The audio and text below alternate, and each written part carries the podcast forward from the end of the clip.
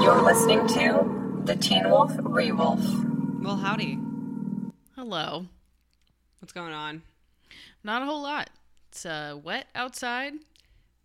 I feel like the other day when we were doing Cabin in the Woods, we were like, this is the first real day of fall, but today was like actually cold. It was great.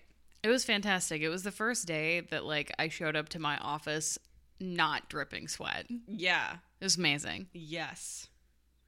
I, as well, is well chronicled on this podcast, am a sweaty lady. Like it's who I am. It's how I am. I'm. I'm. You know. It's. It's okay. But like, it's uncomfortable to be soggy all day.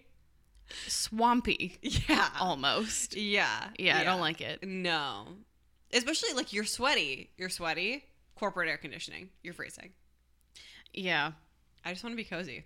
I'm a co. I, I like. I appreciate the cozy things in life. You know. So why people bring blankets to work? Yeah. Oh, one of my coworkers has a space heater. Like under the desk. Yeah. Yeah, when I worked out in the middle of the woods and was like working in a building that had been built in like 1920, I had a little space heater under the desk because otherwise I would have frozen to death. Yeah. Yeah. It's like that. But like now, it feels like we're finally in the ookie spookies. Like leaves are changing. There's fog. It's like Silent Hill out right now. I will say though, I feel like my um, Halloween vibes are being really disturbed by the fact that like Christmas is slowly taking over the Halloween decor in Target. I think I haven't been to Target recently enough to say whether or not that's true, but Like every time I go, the end caps of like the the decoration. I was about to say hallways. I do mean aisles. Um, just like gets populated with like a, a few more Christmas lights, a few more things that are not Halloween. you say as if we don't decorate for Christmas on November 1st. Yeah, but I, you know, it's a separation of church and state, okay? Okay. Like you know November what? first is the deadline. That- Is the that's fair. cutoff. That's fair. Uh, you guys are listening to the Teen Wolf Real podcast, a podcast where we talk about a bunch of random bullshit, but eventually we do sometimes make our way like through a sort of corn maze back to MTV's Teen Wolf. My name is Christian, And I'm Julia. and uh, we're we're feeling it today. You know, I have to say, like, I definitely did not hate this episode of Teen Wolf. It didn't fill me with as much vitriol as say some other episodes of Teen Wolf, and just you know, say a season. I don't know what season, maybe season five I don't know. but I thought it was so boring. It felt very perfunctory. It was so filler. and kind of the only reason that I'm not like that I didn't roll my eyes through the entire thing is that there was a return of several people who are near and dear to my heart. Peter Pater, Ducalion, Deucalion, Jackson. and Ethan the boyfriend. If they were like a shitty white dude, they showed up in this episode. yeah, pretty much. yeah, because um i don't know lots of other people are out of commission having been shot yeah, so yeah. um all the the bad boys showed Yeah. back up and i i loved it They were like, as all of the women and people of color are currently in surgery, we have to return back to like the white man Teen Wolf era. yeah you know they're suffering from gunshot wounds so we'll just focus on something else right now Okay. All right. I guess Uh, Um, that's a choice but it was nice to see them No, I mean, you, I the Wolf Pack knows well that when Deucalion is on screen, we're like, actually, Teen Wolf is good. Actually, Is it- yeah it's the best show i've ever seen other than days when we're like, actually, Teen Wolf is so bad. um which we have been saying less and less post season five oh um yeah, I mean, but like saying more and more in six B as opposed to Oh. six A. Um, but I think that yeah, I think this. I think perfunctory is the best way to describe this episode. Neither of us felt moved in any one direction by it, which is maybe good because I'd rather walk away being like meh than being like that sucked, right? Oh yeah, I uh, plenty of other things have made me angry today. I didn't need Teen Wolf to like pile on top of that. Uh, You know, yeah, y- Julia, what made you angry today? uh, you know the I saw several TikToks that really got under my skin about like really stupid shit. You know, yeah, um, I uh, I will say I um did check the news a couple times today. what a mistake. Oh my gosh! Do you know there's another variant of COVID that is like booming in the UK right now? um, you know, I actually feel like I have been hearing that, and then it went away for a while, And now I guess we're hearing it again. Okay, why is it always the UK though? I think England is just a poisoned land. Which is crazy because I feel like their vaccination rates are really high. Interesting. Um, so I don't know what everybody's doing over there, but get it together. yeah, I, I couldn't tell you. Um, I think we should dig into this episode. This episode Mm-hmm. is called uh, "Werewolves of London." Ah, woo. Ah, woo.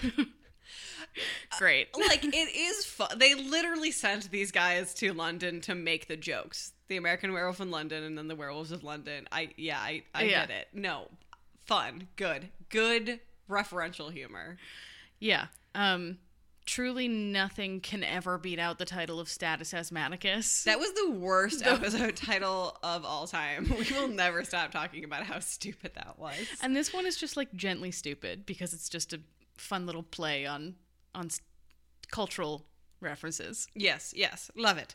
Uh, it was directed by Russell Mulcahy. and written by a man named Kyle Steinbeck, back Bach, no idea, who has written two other things I've never heard of. Um, did the job? He did the job. I did will, the job. Yeah, I will not call this episode, you know, profound. No, Uh, but it wasn't bad. No, I actually thought it was a, a well paced. Like we Mm-hmm. didn't really get the thirty second Teen Wolf scenes I hate so much. So that's fine by me. Like Yeah. fair enough. Um, so before we get too deep into this episode, we do have to do our sixty second recap. And uh, you are going first. wait, what? You are going first. I legit thought I went first in the last one. No, Damn it. Fine. I- Okay. I, I'll remember go this because first. I like I went first and I didn't get very far at all last time. Okay. Um, Fine. I guess prove me wrong. Uh, Um, anyway, um, how you feeling about Nope. recapping? th- I Nope. actually feel like I already knew that Please the answer to that. don't ask me. Yeah, Um, thank you. It's actually that's really sensitive information. It's really I feel like It's a this is HIPAA violation. It's a HIPAA violation. okay. Yeah. Well, I am so sorry. I didn't mean to violate your HIPAA. Um, I'm gonna give My you six- personal yeah. HIPAA. Yeah. as if it's not a you know a law. Anyway, um, I'm gonna give you 60 seconds to recap this episode of Teen Wolf Okay. in three, two, one. So go. Ethan and Jackson are well. Ethan is calling Jackson about their anniversary in London, and then a bunch of hunters dump Jackson in the living room, and then Jackson kicks ass and is like, "Yeah, well, Wolf's man doesn't work on me." And then Scott waits for Ma- uh, Melissa to come out of th- surgery, and then Melissa does come out of surgery, and she's like, "Scott, you have to stay and fight." And then the sheriff tells uh, Monroe about all of the um, like awful, terrible shit that uh, uh, Gerard has done, and she's like, "Actually, you're just bad at your job." And then uh, Lydia and Mason are both in like okay condition, but Lydia is like hallucinating this sort of weird nuclear winter type of deal. Uh, Liam attacks Gabe in the bathroom while Theo watches to like lightly make sure he doesn't kill him and then stops him from killing him and Gabe is like you don't know about the other bodies and they're like what and then the sheriff tells Monroe that a lot like and then Monroe like basically captures the sheriff station and like kicks the sheriff out um Scott and Malia ask Peter for help and then he shows them this like hunter guy who's like going nuts and like he gives him a gun to prove it how like crazy these people are and then Peter's like yeah I'm not helping you and then Scott and Malia are like well we'll go ask and then they ask Deucalion for help and he's And like I'm a that is pacifist now oh my time. god okay you you did it. no Yeah. Nope. Well, you you did the action, I so y- okay. it happened. um yeah. it's over. I feel like those people on American Ninja Warrior who like fall the first obstacle. That is one of the things that like disappoints me most about myself is that I'd love to think that the rush of adrenaline that I would get would like propel me. No. No, but No. Mm-hmm. when you watch people who like train in ninja gyms, like it takes a really long time to get good at doing that. And Yeah. then you watch them and they do it with like it looks like no effort, but like I could never do it in a million years. The finger strength. yeah, I have no grip strength. Um I like drop the milk out of the fridge, so especially not in the morning. Hands Yeah. no work. Hands no. I mean, my hands don't work regular. En general. Yeah. Um. Anyway, so uh, I I did how I did. Mm-hmm. No one needs to talk about it. Okay. Yeah. It was embarrassing. Julia, are you ready to do your sixty second recap? Absolutely not. Uh, New York, it's like go. So Jackson and Ethan are boyfriends in London, and hunters attack them on their anniversary, and it's just very fun to watch. Scott's in the hospital. Liam's stepdad is operating on Melissa, and she's like going to be okay, and she's like, Scott, you have to stay and fight. Raphael was uh, transferred to another hospital, and Lydia and Mason are like fine, but okay, but they were also shot. The sheriff is trying to reassure him, and Scott's like, I know I'm going to go get an army. So the sheriff brings them, and Monroe and in for questioning and is like, Gerard is actually super evil. Um, Deucalion's back, but he doesn't want to fight anymore because he's like a pacifist, I guess, even though he knows Gerard well enough. And he's like, Scott, you're going to have to kill him. Um, there's a little martial arts demo. Uh, Jackson and Ethan question the hunters, and they're like, uh, Gerard sent them, and they're going to go to the States.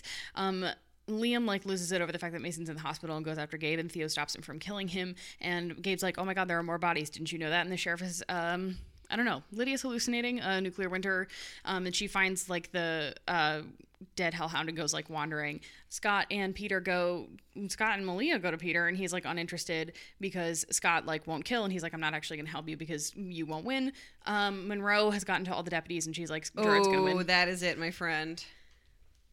I have this problem where sometimes when I'm like talking, I like can't breathe and I just take more air on top of what I already have and I feel like I'm dying, Uh, I think you which is have what just happened to actual me. diagnosed asthma, which we know about. I feel like that's a symptom. um I conveniently forget that that is a part of my medical history every day of my life. and then you're just like, damn, why am I gassed walking up the stairs? Pretty much. Um, well, it's okay. As, as long as we know where the rescue inhaler is, Teen Wolf Ray Wolf HQ is never in too much danger. Um, so we did as we you know we did how we did. I will say Mm-hmm. you may have done slightly better than yours truly, and uh, for that you get the special reward of finishing wrapping up the episode for us. Oh my god, I'm I'm so honored. This Um, is so unexpected. This is actually like I just hope that you really take this to heart. Like it's important that you know that you deserve this. I like won this. I earned you this. earned this. Get it, girl boss. Okay, I'm gonna gaslight, gatekeep, and girl boss. Dude, I, if anything we do on this podcast of all of those things, it is not girl boss and it is not gaslighting. we just gatekeep Teen Wolf.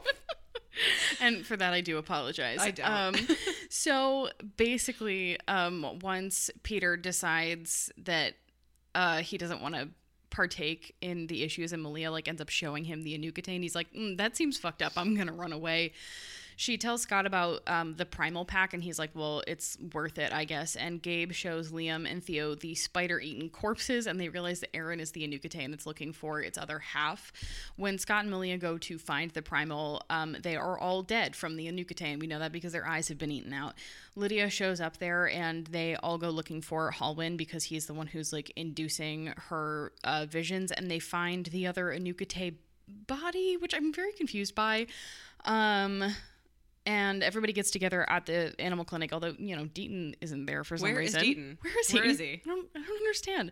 Um, but they realize that they need to prevent the halves from reuniting, so they need to figure out who it is.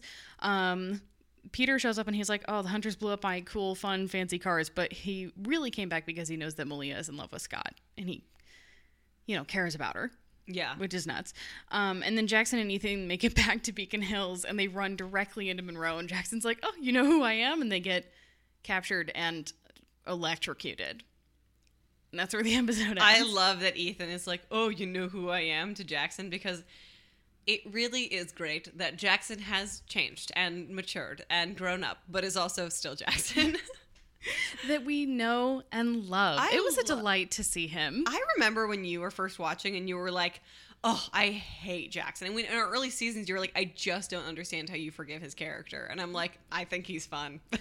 I think that I was so disillusioned by the latter seasons of Teen Wolf that now that he's back, I'm like, ah, Jackson. What a breath of fresh air. yeah, it's like how when Gerard showed up in season five, we're like, "All right, fine." This might as well happen. Yeah. Yeah, Mm-hmm. but you know, happier because we like Jackson and obviously Ethan. I think th- I think having the two of them together Is is, there- really fun. Is is their their ship name has to be Jethan, right? Which is not good, or Jathan, which also sucks. um, I don't know. There are I could there, look it up. There are bad ship names in Teen Wolf. Like Well- finding out that Corey and Mason is Maury, I was like, Ew. I also think we're sort of past the portmanteau era of shipping. I feel like people just say name slash name. mm.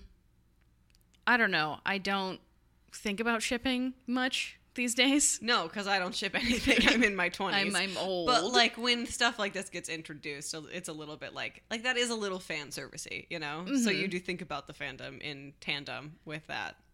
Nice. Yeah, baby. Nice. Yeah. I didn't even plan that rhyme. It just happened organically. You're a poet and you didn't even know Oh, it. I know. Anyway, so we're gonna be talking about anyway. We're gonna be talking about shush. Anyway, we're gonna be talking about this episode through the theme of reality, uh, something that Julia and I are so unwilling to face. We started a Teen Wolf podcast. Um, and who knew that we would have it to hold us through the darkest nights of a fucking global a pandemic? global pan- panini, a Um, Panda Express, if you yeah, will. but everybody is kind of coming to grips with or pushing away reality. I in this totally episode. agree. I think Scott. I wish he had come to more of this in season five, where like, uh, the idea of like inevitable murder lowering your standards a Yeah, little bit. um, or like being challenged with the idea that you that uh, in his position, it's not always um likely that you'll be able to. You know, keep Hmm. your hands clean, as Peter says. So I, I think this is a really interesting way. Peter, who is also not facing reality in this episode, I think it's a really interesting way to sort of sort our characters in this situation. Where would you like to start in our discussion? Um, I kind of want to talk about the sheriff and also Monroe. Um, yeah, yes. This is really interesting. Um, because this is sort of about like perception more so than anything. Th- this seems like a situation where two things can be true Well, it also challenges our reality slightly as a viewer because obviously we have everything that the sheriff explains to Monroe, we have seen and understand why Gerard is a terrible, awful, horrible old man. Yeah. Yeah. He's so old. Why does nobody just like push him over and be like, have fun in the home, old man? Like, also yeah why hasn't he been arrested we were just talking about yes, this as well yeah, that- we can save that for questions, but it does frustrate me. But like when he goes through and he's like, uh, he killed Matt. Um, he does leave out the fact that Matt killed a bunch of people. he Not does. that Gerard is killing Matt for like justice reasons, but like Mhm. sheriff does ha- it does have to choose to frame Gerard in certain ways. And when he says he killed all of these people to blame a, a man named Deucalion, he doesn't tell you that Deucalion is also a, is a also killer was also a villain, and Deucalion is a self-admitted villain, and talks about that in this episode. Mm-hmm. So it's interesting. He's giving the the version of reality he thinks is most likely to get Monroe on his side, which which is the side we agree with. Oh, oh, a hundred percent. Obviously. Um, but I think where that really falls apart for him, and obviously, of course, this is like where his argument would hold the least amount of water, um, is when he's talking about the situation with the beast and the fact that Gerard was keeping a lot of information to himself, um, so that like he could win eventually in the end, and that's why the beast became so powerful. Um, They did not ask Gerard for help near early enough for that to be the thing that he could have prevented all those deaths. Yeah, so that is very much a twisting of the truth. It is true that Gerard did um, withhold that information. It did exacerbate and extend that problem in their lives. But it's it's perhaps not as much his fault as the sheriff is making it out to be. Uh huh. Um and what Monroe takes from that is that the problem is not the fact that Gerard didn't want to share that information. The problem is that there are supernaturals in Beacon Hills full stop. Yeah. There would be no problem in Beacon Hills if there were supernatural creatures. If there weren't, you mean? Yep, that's what I mean. Um, and that's like where the sheriff's argument really falls apart because he isn't acknowledging what Monroe's reality is Yeah. because he's so invested and engaged in like what he believes to be the truth. Yes. Um, and you know, unfortunately, and I'm I'm not going to derail this into any kind of political conversation because when you vehemently disagree with somebody that much, it gets really easy to just be like they're a delusional bad person, which Monroe obviously is because they didn't do anything to humanize her in any one direction or the other. But like as we move through life, it is important to understand the realities of our like adversaries Mm-hmm. so as to appropriately address problems, and he's not necessarily doing that. In fact, he kind of makes himself look foolish because the sheriff is not living in the reality wherein he actually understands that the people in his department, in his sheriff station, have been turned on him for a while now. Yeah, uh, that is really painful to watch. Um, towards the end of this episode, when he gets kicked out of the station, basically, Yep. um, and he leaves with his bat and his gun, but like his dignity on the floor. Um, and one of the things that Monroe brings up is the fact that like the sheriff is just completely incapable, uh, from her perspective, of like keeping control and enforcing law and order, basically. And the sheriff, I mean, we saw a lot of this in like season three when he really comes to grips with the fact that there were so many things that he didn't fully understand because he didn't understand the supernatural. And there's guilt eating away at him. But I also think that once you can kind of acknowledge that certain things are out of your control, you can kind of let it go a little bit. And the sheriff has kind of moved on in the sense that he's trying to like protect people from the new issues. But what Monroe sees is just like a history of failure. Yeah. Yeah. Their realities don't match up. they don't and it's also interesting because like as much as i dislike monroe and obviously she's picking the details to focus on the sheriff this is not the first time he's been accused of being bad at his job and having to No. be challenged on that like that is the whole point of raphael's first entrance into the show Mm-hmm. so it's interesting. I think this is the most interesting this dynamic has been thus far. The most sort of complicated or, you know, a- aware of how these problems actually happen uh, than any other previous interaction we've seen between them before. I'm still really not over that lynch mob comment. No, it's particularly How? disgusting. You legit, like, at the, uh, it's tasteless at um, best and reckless at worst. Mm-hmm. So, um, yeah, I think that that was an interesting thing. I think it was an interesting way to start the episode. Um, woo, who would you like to talk about next? Hmm. I don't, honestly, there are a, a couple of people. Um, I guess we could talk about the Scalia of it all. It's like a there. It's kind of the big pack there for the most part, and then Lydia shows up uh, at the end. Um, but like several people are out of commission Yes. in this episode, so it makes sense that it's just Scott and Malia. Yeah, I, it's funny. I mentioned to you while we were watching. I kind of miss having like a a direct big pack and baby pack. Dynamic. Yeah. Because I now agree. it's like Scott Malia and sometimes Lydia when she's there, and then like Theo and Liam, and we haven't seen Corey in episodes. Yeah, where is he? I don't know. Um, and Mason's out of commission. Um, yeah, it's really interesting because definitely at the end of 6A, we were seeing them be set up for like they could return to Teen Wolf and Beacon Hills if they wanted to because they had set up the younger generation. And now that feels like it's really fallen apart. yeah. Um, But in back to, back to where we were talking back to what we were talking about. I could have saved that for observations. I totally could have, but I didn't. Um, yeah, Scott uh, is being faced with uh, a reality that Malia has long ago accepted that like she for her killing people and killing things it happens. it happens she lives by jungle rules still you know like she lived in the forest and probably had to kill other coyotes or whatever Probably. yeah I, think I- she actually mentions that at one point so her like her she's a little bit more transactional about like the exchange of life um, in a way that i appreciate insofar as it does a really good job to challenge scott's altruism Yeah, I wish I could say that I found this particular moral quandary to be interesting.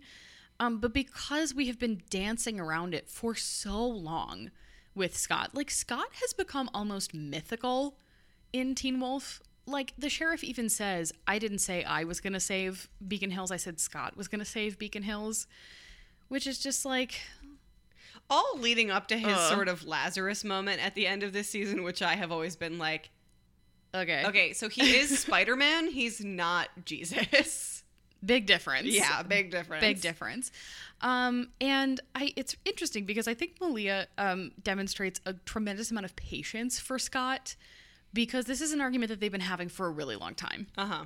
um, where their realities just don't match up. I mean, literally, Malia's reality doesn't match up with n- any other character on the show because she was a coyote for yes. Yeah. six, seven, eight years. Can't remember. Yeah. Um, so she's always going to be kind of wrestling with that. Mm-hmm. Um, and Scott just like very firmly believes that that is in no way a thing he would ever do. I okay. Can I just say, in most shows and comic books, Mhm. the "I don't kill anything, ki- kill anyone" thing is an argument that I find exhausting because yes, your reader knows that murder is bad, and they want to n- know that their hero also knows that taking a life is really bad and has incredible weight to it. But after seasons one and two, it's a little bit like, I'm sorry, we're we're past that. Yeah, and I also I think it's kind of interesting that like we have been going through this whole journey with Scott and his reluctance to kill people. I mean, it has led to some pretty serious consequences. Um but not nearly as much as I think it should have maybe. Mm-hmm. Yeah. Um Well, and now it's like Gerard being in power, but like it's not Scott. It was not the onus was not on Scott to kill Gerard. Like Chris should have Christopher. done that. Peter could have done it at any time. yeah. Duca- I would have loved if Deucalion had killed Gerard. It would be very satisfying. Yeah. Um, but yeah, I mean, I think, I think Scott having to come to grips with the with killing someone would shake his sense of reality. Well, Or would it? I mean, like, I actually don't know because it's been built up so much that he like doesn't kill people. That is why I said this. I said this when we watched season five. The far more interesting route to go through would be to have Scott be the one who accidentally kills Donovan. Yeah. Because, I mean, listen, Styles Stalinsky walks around with an insane amount of guilt. And you just gave him something else? Rude. Also, you already made him the quoth unquoth bad guy. yeah, so he, he already went through that. Um, it's boring when Mm. it comes to Scott, but he is sort of shifting his perception of reality by agreeing to not only like seek out Peter as an ally, which is not unusual. He's done that before. Um, nor is it unusual to have sought out Deucalion. He did that before. But Malia brings up the primal pack Uh-huh. of werewolves, which is so interesting. oh my god, what a crazy thing to throw away. Yeah. We didn't even meet a- any of them And we or never, see any and of we it. never really got to meet any of Satomi's pack other than knowing that Brett and uh, Lori were in Satomi's pack, and we knew Satomi, but that's it. Yeah, we don't get to see the dynamics. Yeah. really. The only other Um, pack we who's like we get to like investigate is the Alpha Pack, and that was like eight years ago. That was like And so long ago. it was cool. Yeah. but I like I like the idea of the primal a lot. Too bad they're all dead. yeah, the primal like these like Ted Kaczynski weirdos who just hide out in the woods and like Michigan alum, Mich- a Michigan alum the Ted Unabomber. Kaczynski. Um, although I guess they're the primal is like anti-electricity, so that actually is Oh, Maybe yeah, um, but like yeah, I I think yeah, it's funny that Scott is like. It's the funniest thing is that Scott lives in a reality where as long as he's not the person doing the killing, he's not responsible, but getting somebody else to kill somebody is still murder. Well, Peter even says that to his face. Like you don't get to let people do your dirty work for you for the rest of all time, Scott. Yeah. Except then he joins the pack anyway at the end. Yeah, but that's So- not for Scott. I mean, No. it is technically for Scott, but it is for Scott via Malia. Yeah. Yeah.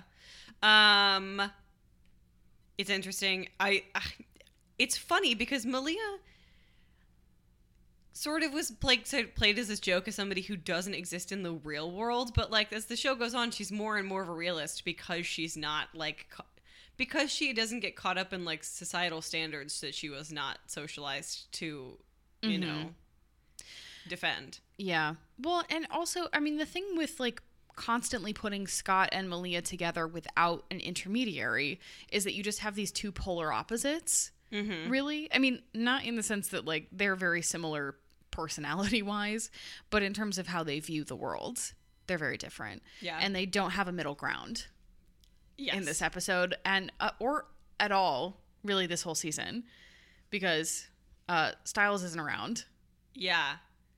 and Styles not being Lydia's around is a other serious places. Mm-hmm. downfall. Also, how much more interesting would the conversation about Scott's unwillingness to kill people be if Styles was around? Yes. Ugh. Anyway, does does this season suck? No, It is not- it's tremendously not season frustrating, five. but it Yeah. doesn't suck. No. Um, let's talk about Deucalion. My love. I was so happy to see Love him. of my life. um he is zen now. Um Yeah, he um he practices a martial arts called Bagua. oh, I'm glad you wrote that down cuz I did not. Well, I thought it was Pagua, and then he said it again, and I was like, okay, gotta fix that. The bee. yeah. There's a bee. Um What? Um. but yeah, it. I really find um. His, he is kind of like a closer guidepost to reality in this um episode than we've seen from a lot of people. Mhm. Only insofar as I think he's matching like equal and opposite energy to Peter. Whereas Peter's like, I'll kill anything, but I won't help you. And Deucalion's like, I'm not killing anyone, but I will help you.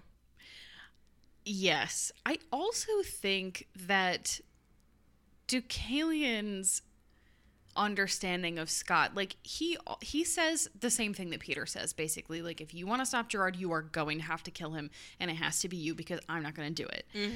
Um, but whereas like I. J- Deucalion sees that as like Scott taking on responsibility and growing even more as like an alpha. I mean, he doesn't say that explicitly, but that's the undertones Mm-hmm. versus Peter, who just wants to see how far Scott would go. Well, I don't even necessarily think it's that. I think that Peter, in his own way, is in the same camp as Deucalion. And the funny thing is, is like Deucalion isn't being like, I'm a horrible person for all of the people I killed. He's sort of reckoning more so with the fact that he has taken a lot of life, more so than anyone needs to or ever should have to in a lifetime.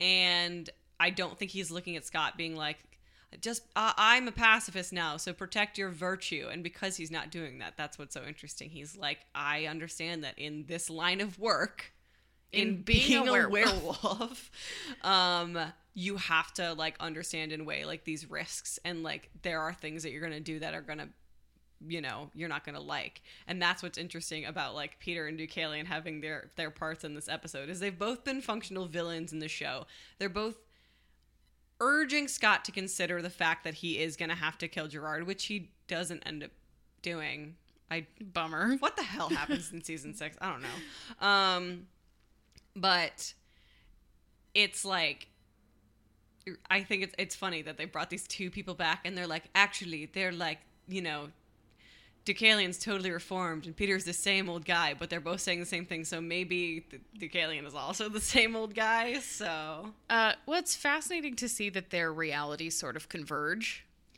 Yeah, I was saying I would watch a spin-off of Deucalion and Peter just being Please. lightly evil. I can't believe they killed Deucalion. It is infuriating. Well, I said to you, I think that this season needs a better death. I think we need like an Allison level type of tragedy. Not a woman though. You already killed Allison. We Uh, thought yeah. we we both talked about how like maybe killing Chris would have been really impactful.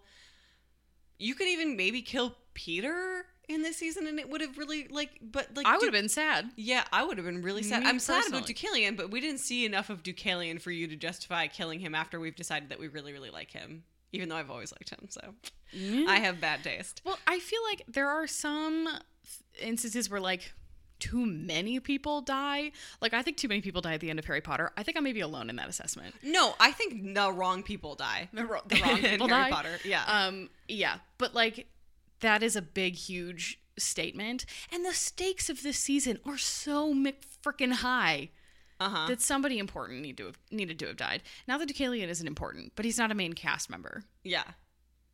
Yes, Hmm. I agree. I'm not saying that somebody in. I'm not saying that like Ron or Hermione should have died No, it, immediately no, immediately. No. immediately no. But maybe someone slightly closer. I know it would have been on the nose, but Percy should have died. Well, I've also always thought that Tonks shouldn't have died, or that like Lupin shouldn't have died, but Tonks still should have, be- basically to like Uh, wrap, wrap back to the argument that he gets in with Harry, where he's Uh-huh. like, "I can't raise a baby." Yeah, Not that I'm in favor of killing women to 'Cause I- service a man's plot. No, because I think that's really lazy storytelling Yeah. generally when people are like, I'm a single dad, but that's how that was set up Mhm. in the story. Yeah. Okay. We don't need to go. that book came out uh, over a decade ago. We're done. Quite literally. Nope. I don't want to think about that. Yeah. Um anyway. Shall we move on? Let, let do let's. Do let's Who's le- who's left? uh do you want to talk about Jethan or Theon? Uh, let's let's talk about Theum. I think we can squeeze Jethan in there at the end. okay. Um, Theo is Liam's keeper. Okay. Hold on. I know we make this joke all the time about the end of Monsters Inc. when he's like, get it, mom, get it. That is Theo watching Liam Except- beat up Gabe. What is so crazy about that to me is that Theo legit, and maybe some of this is just posturing because he has a reputation to uphold, but I do think that, like, Theo knows that if Liam killed Gabe, he couldn't live with himself. And so he's doing that little posturing of, like, I mean, I don't give a shit if you kill this kid, but, like, have you thought this through Yeah. at all? It is so funny. He's being both the devil and the angel on his shoulder, and he's like going through the logistics of what they'd have to do to hide a body. yeah. yeah. Yeah. Um, even the way that that scene is shot is kind of like that. Yeah. Which I find really funny. Yeah, because he's Um, behind him and you see him in the mirror. Yeah, it's great. Actually, that is like one of the directing. I didn't find any like. I said this to you earlier. Like there wasn't a huge amount of like artful choices I think made in this episode, given Mhm. the fact that it's not set up to be a ver- particularly artful episode. I liked the stuff in the nuclear winter, but I thought that was like one of the the best directed scenes. I agree. Um, I I don't know what it is, but like you know him ho- pushing Gabe's face into the glass, and then the fact that Theo does it like a second time I know. is really good. I also just love watching assholes get what's coming to them. So watching them beat up Gabe is great. Um, like. We don't really need to to dive into this, but the weird little homoerotic moment where Gabe is like, "I shot up Scott's house for you." to know, Oh, yeah. like, I was like, what? What is this? It felt so out of place, especially because like Gabe has not been particularly nice to Nolan, not at all. and also clearly doesn't like value human life anymore because of the Anuka Day. So what? what okay, okay, wait. Yeah. That I didn't like that actually. I've decided that it was way too out of place. No, it was so weird. Yeah. I was like, what in the world is happening? But anyway, so Liam and Theo are the people who are being confronted with reality most explicitly, like in furthering the plot terms, which is funny because they're not really in this episode. But they bring to everyone's attention, you know, that Aaron is, Is the the Anukate, Anukate. Mhm. and Theo is like he. They is like they've been checking for other werewolves to try to find its other half he figures that out and then gabe is like what the fuck are you guys talking about And they're like you don't get to know asshole um The thing that like Gabe just kind of went along with that.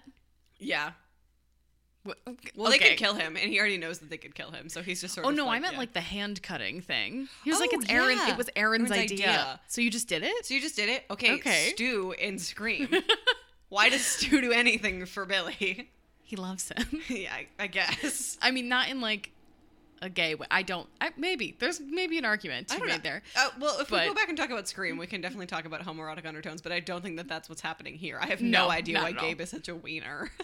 Just such a weirdo. yeah. a weirdo. Um, yeah, but Theo and Liam end up they bring the most important um information to the big pack.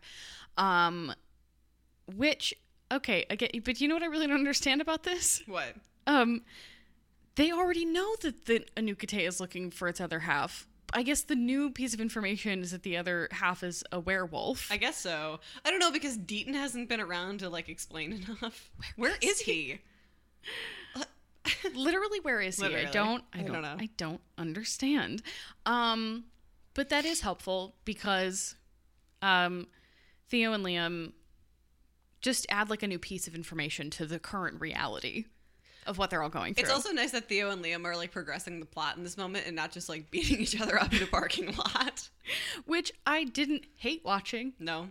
But this is like No, they're sleuthing. They're they're a team, and like it's really funny because like at the end of the last episode, we have that moment where like the like Liam is talking about whatever, and Theo just sort of like smiles and like laughs to himself, and I'm like, you guys are the squad, squad goals. squad goals. Well, yeah, and like Mason down for the count. So um, it's it's fun to see Liam and Theo just kind of being little detectives. Now they're like kind of broing out over this, which is funny. They kind of are. yeah, And and Liam's still like, well, Scott's not going to let you in the pack. And Theo's like, there are more pressing issues right now. Wait, it's funny. He's like, Scott's not gonna let you in the pack, and it's like. he already did. Liam, you are currently letting this guy in the pack. You guys are hanging out. You took him to school with you. Scott will never let you in this pack, but I, I will. Yeah. Yeah. And, and Liam is Scott's beta, so Yeah. he'll be like, mm, okay, Yeah. if you love him. uh huh. Um, just terrible people doing terrible things. It's my favorite genre. That's why we like. What's your number? They are both extremely bad Horrible people. people. That's why it's my favorite rom com. Just horrific human beings. Actually, they're just from Boston. Which yeah. Anyway, let's move on to Jethan. They have sort of the most uh also like interesting re- interaction with reality where like it's clear that Jackson and Ethan have been like living this sort of little like dreamy like play- domestic. yeah, domestic in London, which is adorable. And they're going to go see the ballet, and they are uh, live in an apartment that only billionaires could afford and overlooks Big Ben, and it's massive and beautiful. Um, and uh, then you know. They get their asses handed to them, and their first instinct is like, "We got to go find Scott McCall." But they have been so removed from reality, they don't think to shoot him a text. They think that they're going to walk into Beacon Hills High School and everybody's going to bow at their feet because that was how they left it. And then Monroe, again, hands their asses to them. they literally couldn't have called him and been like, buddy, what the fuck is going on here? Leave a message. I feel like Lydia and Jackson have to talk regularly. Send email. yeah. Like, I know that Scott is busy, but he does check his text messages. Uh-huh. We assume. They do plotting that way. Yeah. Um, it is absolutely insane that they just like get on a plane after having questioned those hunters and they're like, this is gonna work out great. Well, I think it's a really like ki- it's smart in the way that like neither of that Jackson didn't see what happened in season 3 and Ethan has not seen anything past 3. So They haven't watched the show. They haven't watched the show. yeah, actually, the very popular show in in universe show Mm-hmm. Teen Wolf. Um, but of course, they're coming back having no idea that there was a Deadpool out to kill supernaturals or anything about the Dread Doctors, and they don't know anything about the Wild Hunt, and Or they the beast. and, the- apparently are like don't you know? I get there's a time difference, but like you never check to see how Scott is doing. Or, Again, I do feel like Jackson and Lydia keep in touch. yes, yeah. Does he know she's a banshee? Oh my god, yeah. Right? yes. Does he know? Okay, I also need a scene where Danny is gets mad at Jackson for getting together with his ex, like hashtag bro code. Lots of people breaking the bro code this season. I know. In general. Whatever, it's fine. I think that we said that the Hail Mary relationships were like some of the best parts of the season. So this has been fun. Yeah. I also think their relationship is really cute, but it is hilarious that they are so out of touch. Like, guys, hello? Hello. Hello. Yeah, and Ethan, I think, has always been like of the two twins, one of whom is dead now. Um, Aiden. the more like rational, logical, and also possibly more empathetic twin. Uh huh. And he didn't even think to be like Jackson. Could you text your ex girlfriend, just like real quick? Okay, also like I feel like Ethan and Deucalion have to be in some form of contact. You think it was part of like Deucalion's twelve steps, Yeah. yeah, like make amends? Yep, yep, yeah. But also maybe part of Ethan's 12 steps. Yeah, everybody's a good person now. Yeah, boring. Um Boring. again, bad people only. Uh shall we do uh cues and airs? Let's do it. Okay. Do you have any questions? I'm still so confused about the werewolf canema thing because the way that they set up the myth, the mythology. It doesn't work. You are either a canema or a werewolf. Yeah. So why does he still have? And I know he still has the tail because I remember that it shows up. Yeah. Uh, well, they did that to justify a shitty decision they made in season five. That's actually why they did that. So thank you for asking. I knew the answer. That's true. Um, okay. At one point, Malia's like, "Ugh, I miss the old Deucalion." She didn't know him? Question That mark. was one of my questions. She comes in in 3B. He's gone. So even if she knows him from five, she doesn't actually know the old Deucalion. no. it's- even if she had been regaled with the stories of the evil Alpha Pack, she, She doesn't. doesn't get to miss some person who she's heard about. no, I'm sure she wasn't sitting there listening to those stories, being like, "Deucalion sounds like a cool dude." Yeah. No. Yeah. Um okay, I don't want to think about this too hard because it's like my brain hurts, but Peter asks to meet them in Eichenhaus. He can just go in there and like put a put a dude, like a random dude in Eichen, like he just has control over Eichenhaus? Yeah. I. What? What? What? What? What? That scene could have happened anywhere. Literally anywhere. You're telling me that Peter doesn't have like a little, you know, box with bulletproof glass somewhere They in could his- literally do that in the Hail hovel? Vault and we'd all be like, yeah, whatever. literally Dumb. They're like using the things that they have at their disposal, but it makes no goddamn sense. I did Um, laugh at that scene though when Scott's like, something's wrong with him. And Peter's like, yes, he's shooting at us. Very funny. Yeah. Wh- In a season that hasn't been that funny so far. Um, do you have any questions? um, yeah. Um, where is the National Guard? Um, I'm sorry, but like things like this, somebody's house getting shot up with an automatic weapon. Dude, also, I- mm, there was also definitely more than one person doing that. one, more than one person. Also, we know, like, fucking Raphael knows that Gerard has distributed all of the weapons in this town to, like, make a town militia. The, He would be on the horn to his boss, so the director of the FBI, so fucking fast. yeah, literally, like, the entire country would be on watch, On lo- like on lockdown. on lockdown, people would be freaking out. oh my gosh. And, like, it's it's so just like not even cognizant of living in the real world. Like, you know, especially in small towns, that's when crime can really, really fuck your shit. You Mhm. know? Some, Yeah. Somebody gets mugged on the L and I'm 30 minutes late for work. And that's happening in a really big, big city full of crime. Oh, yeah, all mm, Yeah. It is just so. The thing is, Teen Wolf was like, we are gonna try to address what it might be like to be a citizen of Beacon Hills, and thus like engage with the fact that there's an outside world. But then they didn't do it right. Yeah. Because- that because it doesn't actually engage with the outside world. Like I said, like anything happens. Granted, we live in a really big city, like I said, with like lots of resources and stuff. Yeah, but like when Hi, Chicago. Hi. when you set up a show like this, you have complete control over how things are going to go in the town, and you, as writers, can decide what you're going to address and what you're not. And the fact is that the Teen Wolf writers have not addressed the fact that, like, Beacon Hills exists in the real world ever at all. Yes. And any person who lives in the real world is like, if somebody puts like a package in front of an elementary school, the whole school is on lockdown and the bomb squad gets called in. Actually, Yeah. we did see that in Teen Wolf. Mm We saw that in Teen Wolf in season three. They are now not realizing that, like, that what? Stop it. This makes no sense. You exist. Why do we exist in a bubble? hmm. Why? Why hasn't there been a massive surveillance presence since season five when, like, hundreds of people were being murdered? Tens, but yes. There's a lot of bodies, Okay. Yeah. maybe a hundred plus. Yeah. Yeah. But like Raphael came in for like some murders for the Deadpool and like Mhm. Where? I would also be interested if you wanted to explain why Raphael wasn't there because I don't know Matthew Del Negro had scheduling conflicts.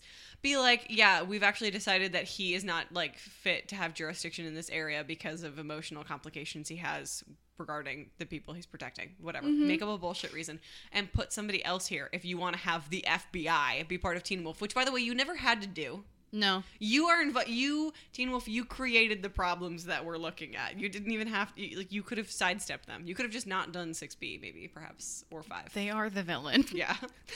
Uh. Anyway. Okay, the statute of limitations. Sorry to re-enter the. I I thought I was going to be over that real world conversation.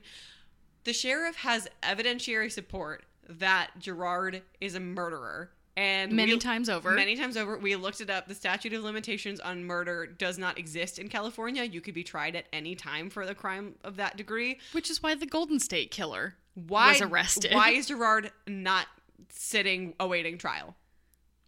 Literally. Again, if you want if you want Teen Wolf to exist in the real world, exist in the real world. I personally don't want Teen Wolf to be a crime drama because I hate those. Mm-hmm. But you you you brought this up, Teen Wolf. You brought it up. I I would have never had to think about it, but now I do. I also well, like if I were Monroe in that situation, I'd be like, oh. You have evidence that this man murdered a bunch of people and you let him walk. You're bad at your fucking job. She's, yeah, mm, yeah. and she did say that. She but- did say that. Yeah. Um. Anywho, do you have any observations? Um, yeah, I am really basic and I love the use of like classical music during fight scenes. And I especially love the fact that at the beginning of uh, in the cold open, um, the music is from Tchaikovsky's Sleeping Beauty, the ballet, which implies one that that's what they were going to see for their anniversary. Um, and two, I just love Tchaikovsky, so it was a very fun little moment for me personally. Um, I don't know. Like we've talked about Scott Cameron from Killing Forever, and I think that he's become less of a character and more of a myth. Um, but w- we've talked about that ad nauseum. So those are my observations. What about you?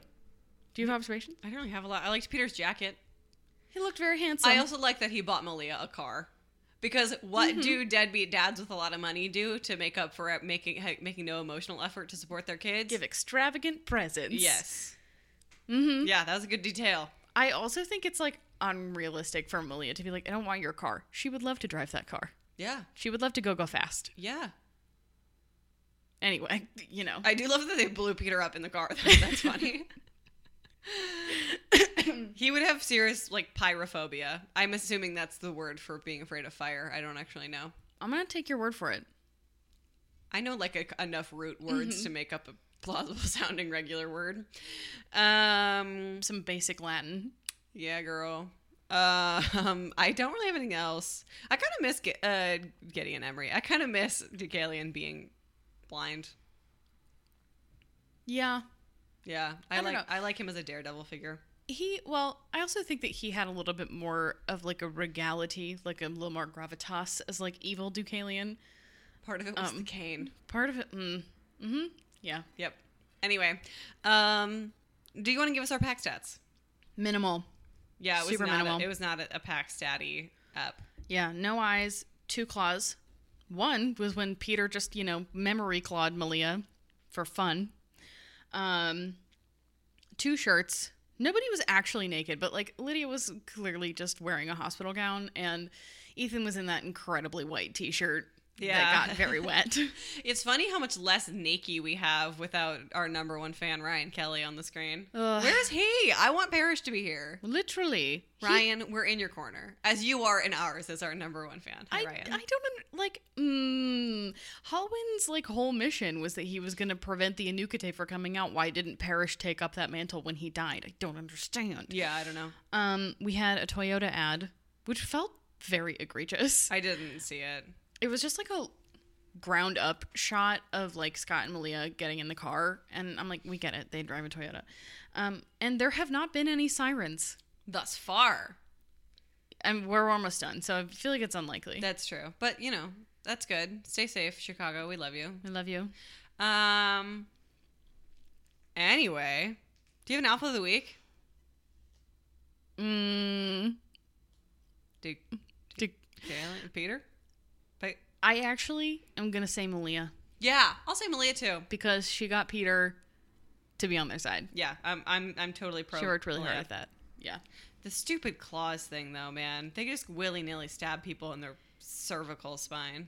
I think that a lot of our gripes about Teen Wolf can be boiled down to the fact that like they establish such high stakes in the earlier seasons and they're like, actually that doesn't matter at all. Yeah, I am. Yeah, ma- maintain those stakes because they're what was was thrilling. Anyway, um, housekeeping. One, fill out your bingo cards. Obviously, if you are the first person with a bingo, you get to pick our final bonus episode. Two, we will only be putting out one episode next week. Julia's going to a wedding. so, um, is getting married. Sorry, you only get one. Uh, Oh, that was Lost in Housekeeping. Well, I guess that wraps it up. If you liked this episode, eh, I would do, would do. I was I, I really thought that I was going to be on a good track for this. Let's let's try again.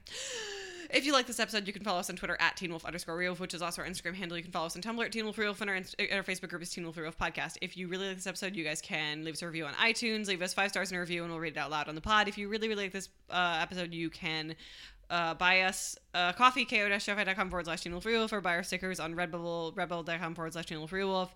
Other than that, I have been Christian. I've been Julia. And we hope you guys have a woof of a week. Ah, woo!